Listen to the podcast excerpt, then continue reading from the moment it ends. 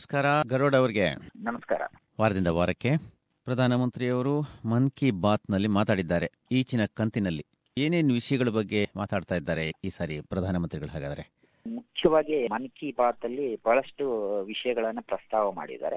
ಅದರಲ್ಲಿ ಪ್ರಮುಖವಾಗಿ ಕಾಣಿಸೋದು ವಿಐಪಿ ಪಿ ಬದಲು ಇಪಿಐ ಪಿ ಐ ಅನ್ನೋ ಕಲ್ಚರ್ ಬೆಳಿಬೇಕು ಅಂತ. ಅಂದ್ರೆ ವಿಐಪಿ ಪಿ. ಅತಿ ಗಣ್ಯ ವ್ಯಕ್ತಿಗಳು ಅನ್ನೋ ಬದಲು. ಪ್ರತಿ ವ್ಯಕ್ತಿಯು ಗಣ್ಯ ವ್ಯಕ್ತಿ ಅನ್ನುವ ಒಂದು ಕಲ್ಚರ್ ಬೆಳಿಬೇಕು. ಸಂಸ್ಕೃತಿ ಆ ತರದ ಒಂದು ಸಂಸ್ಕೃತಿ ಬೆಳೆಸಬೇಕು. ಮತ್ತೆ ಕೆಂಪು ದೀಪ ಬಳಸುವಂತ ಒಂದು ವ್ಯವಸ್ಥೆ ಇದೆಯಲ್ಲ? ಅದಕ್ಕೆ ಸಂಪೂರ್ಣವಾಗಿ ಸರ್ಕಾರಿ ವಾಹನಗಳ ಮೇಲೆ ಅಲ್ವಾ? ಸರ್ಕಾರಿ ಅಷ್ಟೇ ಇಲ್ಲ. ಕೆಲವರು ಖಾಸಗಿ ವಾಹನಗಳನ್ನ ಎಲ್ಲವೂ ಸಹಿತ ಬಳಸ್ಕೊಳ್ಳುವಂತ ಘಟನೆಗಳಿವೆ. ಆ ತರದ ಎಲ್ಲವೂ ನಿಲ್ಲಬೇಕು ಅಂತಂದು ಬಹಳ ಜನ ಬಂದು ಹೇಳಿ ಹೋದ್ರು ಈಗಾಗ್ಲೇ ಬಟ್ ಇವರು ಖಂಡಿತ ಮಾಡ್ತಾರೆ ಎನ್ನುವ ಒಂದು ನಿರೀಕ್ಷೆ ಹಾಗಾದ್ರೆ ಅಲ್ವಾ? ಹೌದೌದು. ಇಲ್ಲಿ ಮುಖ್ಯವಾಗಿ ಏನು ಕೆಂಪು ದೀಪ ಅನ್ನೋದು ವಿ ಐ ಪಿ ಸಂಸ್ಕೃತಿ ಪ್ರತೀಕ ಅನ್ನೋದನ್ನ ತೊಳೆದು ಹಾಕಬೇಕು ಅನ್ನೋದು ಪ್ರಧಾನಿ ಮೋದಿ ಅವರ ಆಶಯ. ಅದರ ಜೊತೆಗೆ ಮುಖ್ಯವಾಗಿ ಕೆಂಪು ದೀಪದ ಕಾರಣ ಮೇಲೆ ಇರತ್ತೆ. ಆದ್ರೆ ಅದನ್ನ ಬಳಸುವವರ ತಲೆಯೊಳಗೆ ಆ ವಿ ಐ ಪಿ ಸಂಸ್ಕೃತಿ ಇದೆಯಲ್ಲ ಅದು ಸಹಿತ ಹೋಗ್ಬೇಕು ಅಂತ. ಅದನ್ನ ತೊಡೆದು ಹಾಕ್ಬೇಕು ಫಸ್ಟ್ ಹಾ ಅದನ್ನ ತೊಡೆದು ತೊಳೆದು ಹಾಕುವಂತ ಒಂದು ಕೆಲಸ ಆಗ್ಬೇಕು ಅಂತ.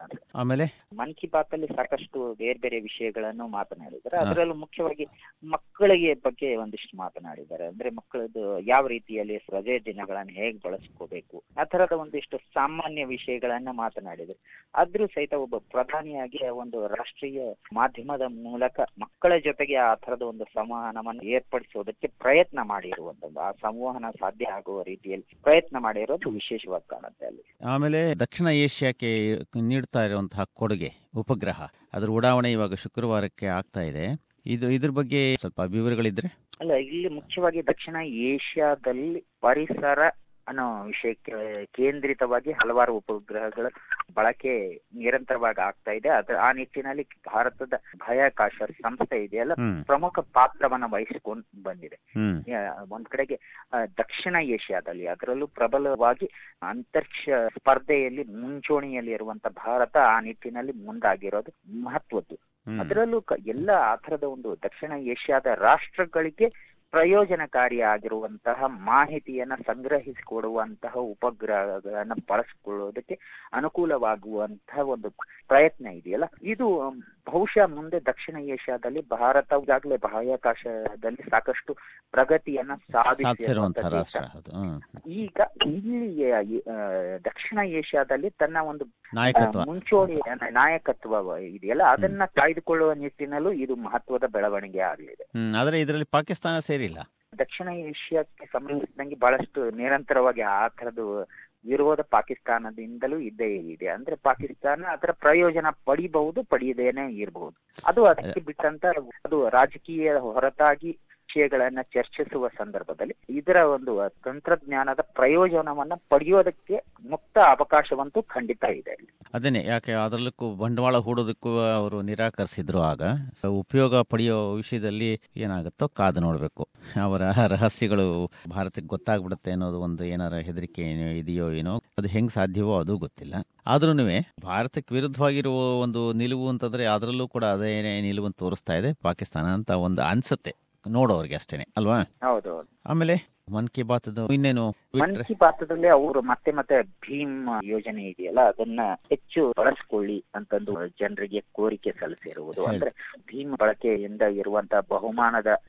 ಏನು ಆಮಿಷ ಅನ್ನೋದಕ್ಕಿಂತ ಮುಂದೆಷ್ಟು ಆಕರ್ಷಣೆ. ಅವುಗಳನ್ನು ಪ್ರಸ್ತಾವಿಸಿದ್ದಾರೆ. ಅಂದ್ರೆ ದಿನವೊಂದರಲ್ಲಿ ಇಪ್ಪತ್ತು ಜನರಿಗೆ ಭೀಮ್ ಆಪ್ ಪರಿಚಯಿಸಿದ್ರೆ. ಇನ್ನೂರು ರೂಪಾಯಿ ಗಳಿಸಬಹುದು ಅಂತ. ಇದು ಒಂದ್ ರೀತಿಯಲ್ಲಿ ವಿಶೇಷವಾಗಿ ಕಾಣುತ್ತೆ. ಯಾವ ರೀತಿಯಲ್ಲಿ ಅದು ಕೆಲಸ ಮಾಡತ್ತೆ ಅನ್ನೋದು ಇನ್ನೂ ನಿರ್ದಿಷ್ಟವಾಗಿ ಅದರ ಒಂದು ಕಾರ್ಯ ಸಾಫಲ್ಯ ಅಷ್ಟೊಂದು ಸ್ಪಷ್ಟವಾಗಿ ಕಾಣಿಸ್ತಾ ಇಲ್ಲ. ಈ ಬಿ ಆಪ್ ಅದೇನು ಬಿ ಹೆಚ್ ಐ ಎಂ ಹೌದೌದು. ಭೀಮ್ ಅಂದ್ರೆ ಅಂಬೇಡ್ಕರ್ ಜನ್ಮದಿನದ ಅಂಬೇಡ್ಕರ್ ಅವರ, ಆಪ್ ಇದು ಸರ್ಕಾರಿ ಸೌಲಭ್ಯಗಳ ಬಗ್ಗೆ ಒಂದು ಮಾಹಿತಿ ಕೊಡುವಂತಹದ್ದು ಒಂದು ಆಪ್ ಅಲ್ವಾ ಅದು? ಅದರ ಜೊತೆಗೆ ಬೇರೆ ಸರ್ಕಾರಿ ಸೌಲಭ್ಯಗಳನ್ನ ನೇರವಾಗಿ ಪಡೆಯುವಂತಹ ಅರ್ಹ ವ್ಯಕ್ತಿಗಳು. ಅವರಿಗೆ ಅನುಕೂಲ ಆಗುವಂತಹ ಒಂದು ಆಪ್ ಅದು ಎಷ್ಟರ ಮಟ್ಟಿಗೆ ಹೇಳೋದು ಕಷ್ಟ ಈಗ್ಲೇನೆ ಅಲ್ವಾ? ಎಷ್ಟು ಜನ ಯೂಸ್ ಮಾಡ್ತಾ ಇದ್ದಾರೆ ಇಲ್ಲಿವರೆಗೂ ಅಂದ್ರೆ ಈಗಾಗಲೇ ಕೆಲವು ತಿಂಗಳ ಕಳೆದಿದೆ. ಆದ್ರೂ ಸಹಿತ ನಿರ್ದಿಷ್ಟ ಪರಿಣಾಮ ಇನ್ನು ಗೊತ್ತಾಗ್ಬೇಕಂದ್ರೆ ಇನ್ನಷ್ಟು ಸಮಯ ಬೇಕಾಗುತ್ತೆ. ಯಾಕಂದ್ರೆ ಎಷ್ಟು ಜನ ಮೊಬೈಲ್ ತಂತ್ರಜ್ಞಾನವನ್ನ ಬಳಸ್ಕೊಳ್ತಾ ಇದ್ದಾರೆ ಆ ವರ್ಗದಲ್ಲಿ ಇರುವಂತವರು ಅವರು ಆ ಸೌಲಭ್ಯವನ್ನ ಬಳಸ್ಕೊಳ್ಬೇಕಾಗಿರುವಂತವರು ಮೊಬೈಲ್ ಸೌಲಭ್ಯವನ್ನ ಹೊಂದಿದ್ದಾರಾ ಅನ್ನೋದು ಬಹಳಷ್ಟು ಚರ್ಚೆ ನಿರಂತರವಾಗಿ ನಡೆದೇ ಇದೆ. ಆಮೇಲೆ ಅಲ್ಲಿಂದ ಇದಕ್ಕೆ ಬರೋಣ.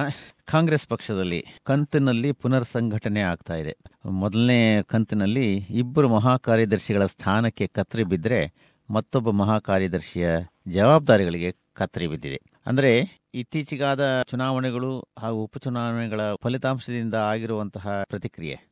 ರೀತಿಯಲ್ಲಿ ಸಂಪೂರ್ಣವಾಗಿ ಈಗ ಮುಂದಿನ ಏನು ಎರಡ್ ಸಾವಿರದ ಹತ್ತೊಂಬತ್ತರ ಕಡೆಗೆ ಎಲ್ಲರ ಗಮನ ಕೇಂದ್ರಿತ ಆಗಿ ಆಗ್ತಾ ಇದೆ. ಯಾಕಂದ್ರೆ ಇತ್ತೀಚಿನ ರಾಜಕೀಯ ಚಟುವಟಿಕೆಗಳು ಹೇಗಿದೆ ಅಂದ್ರೆ ದೀರ್ಘಕಾಲಿಕ ಚುನಾವಣೆಯನ್ನು ಗಮನದಲ್ಲಿಟ್ಟುಕೊಂಡು ದೀರ್ಘಕಾಲಿಕ ಕಾರ್ಯಕ್ರಮವನ್ನ ರೂಪಿಸಿಕೊಳ್ಳುವಂತ ಒಂದು ಪ್ರಕ್ರಿಯೆ ಈ ಒಂದು ದಶಕದಲ್ಲಿ ಆಗಿರುವಂತ ಬೆಳವಣಿಗೆ. ಈ ಅದರಲ್ಲೂ ಮುಖ್ಯವಾಗಿ ಕಳೆದ ಲೋಕಸಭೆ ಚುನಾವಣೆಯ ನಂತರದಿಂದ ಕಾಂಗ್ರೆಸ್ ಕೂಡ ಆ ಒಂದು ಅಂಶವನ್ನ ಬಿಜೆಪಿಯಿಂದ ಕಲ್ತಿದೆ ಅಂತಂದ್ರೆ. ಯಾಕಂದ್ರೆ ದೀರ್ಘಕಾಲಿಕವಾಗಿ ಪ್ರಚಾರ ಮತ್ತು ಆ ಒಂದು ವ್ಯವಸ್ಥೆ ನಿರಂತರವಾಗಿ ಚಟುವಟಿಕೆ ಎಲ್ಲಿ ಇದೆ ಅನ್ನೋದನ್ನ ಕಾರ್ಯಕರ್ತರಿಗೆ ಮನವರಿಕೆ ಮಾಡಿಕೊಳ್ಳುವಂತ ಕೆಲಸವನ್ನ ಮಾಡಬೇಕಾಗಿದೆ. ಅದರಲ್ಲೂ ಮುಖ್ಯವಾಗಿ ಈಗ ಕರ್ನಾಟಕದಲ್ಲಿ ಒಂದ್ ರೀತಿಯಲ್ಲಿ ಸುಭದ್ರವಾದಂತ ಸರ್ಕಾರ ಇದೆ ಕಾಂಗ್ರೆಸ್ ಸರ್ಕಾರ ಅಂತಂದು ಹೇಳ್ಕೊಂಡ್ರು ಸಹಿತ. ಇನ್ನು ಮತ್ತೆ ಮುಂದಿನ ಚುನಾವಣೆ ಸಂದರ್ಭದಲ್ಲಿ ಪರಿಸ್ಥಿತಿ ಯಾವ ರೀತಿಯಲ್ಲಿ ಬದಲಾಗಬಹುದು ಅನ್ನೋದು ಕುತೂಹಲ.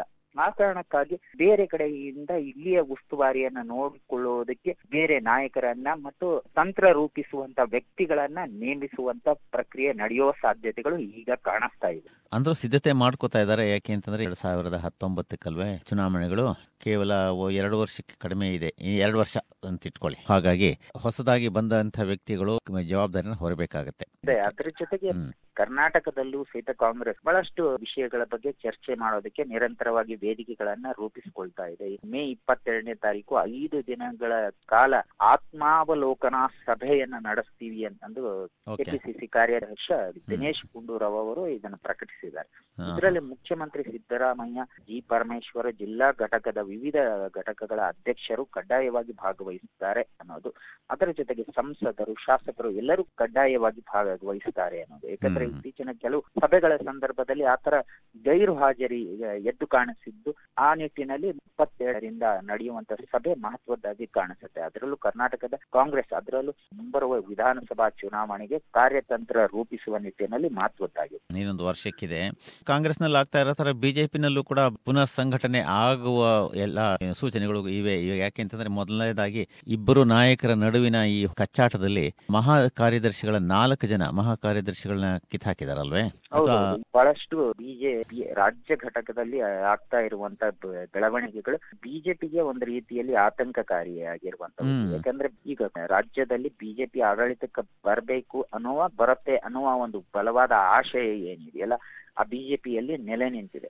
ಆದ್ರೆ ಒಂದ್ ಕಡೆಗೆ ಕೆ ಎಸ್ ಈಶ್ವರಪ್ಪ ಮತ್ತು ಬಿ ಎಸ್ ಯಡಿಯೂರಪ್ಪ. ಅವರ ನಡುವೆ ನಡೀತಾ ಇರುವಂತ ಸಂಘರ್ಷ ಬಹಿರಂಗವಾಗಿ ನಡೀತಾ ಇದೆ. ಅಂದ್ರೆ ಕೇವಲ ಅದು ಪಕ್ಷದ ಒಳಗಿನ ಚಟುವಟಿಕೆಯಾಗಿ ಉಳಿದಿಲ್ಲ. ಒಂದ್ ಕಡೆಗೆ ಈಶ್ವರಪ್ಪ ಅವರು ಒಂದು ಸಂಘಟನೆ ಭದ್ರ ಬಲಗೊಳಿಸುವಂತ ಒಂದು ಸಭೆಯನ್ನು ಮಾಡ್ತಾರೆ. ಯಡಿಯೂರಪ್ಪ ಇನ್ನೊಂದ್ ಕಡೆಗೆ ಸಭೆ ಮಾಡ್ತಾರೆ. ಆ ತರದ ಎಲ್ಲ ನಿರಂತರ ಚಟುವಟಿಕೆಗಳು ನಡೀತಾ ಇರೋದು. ಇದರ ನಡುವೆ ಇಲ್ಲಿ ಮುಖ್ಯವಾಗಿ ಬಿಜೆಪಿ ಹೈಕಮಾಂಡ್ ಇದೆಯಲ್ಲ ಯಾವುದೋ ಒಂದು ಸಂದರ್ಭದಲ್ಲಿ ಬಲವಾದ ನಿರ್ಧಾರವನ್ನು ಕೈಗೊಳ್ಳುವ ಸಾಧ್ಯತೆ ಇದೆ ಅನ್ನೋ ಒಂದು ಸಂಕೇತವಂತೂ ಸಿಕ್ಕಿದೆ.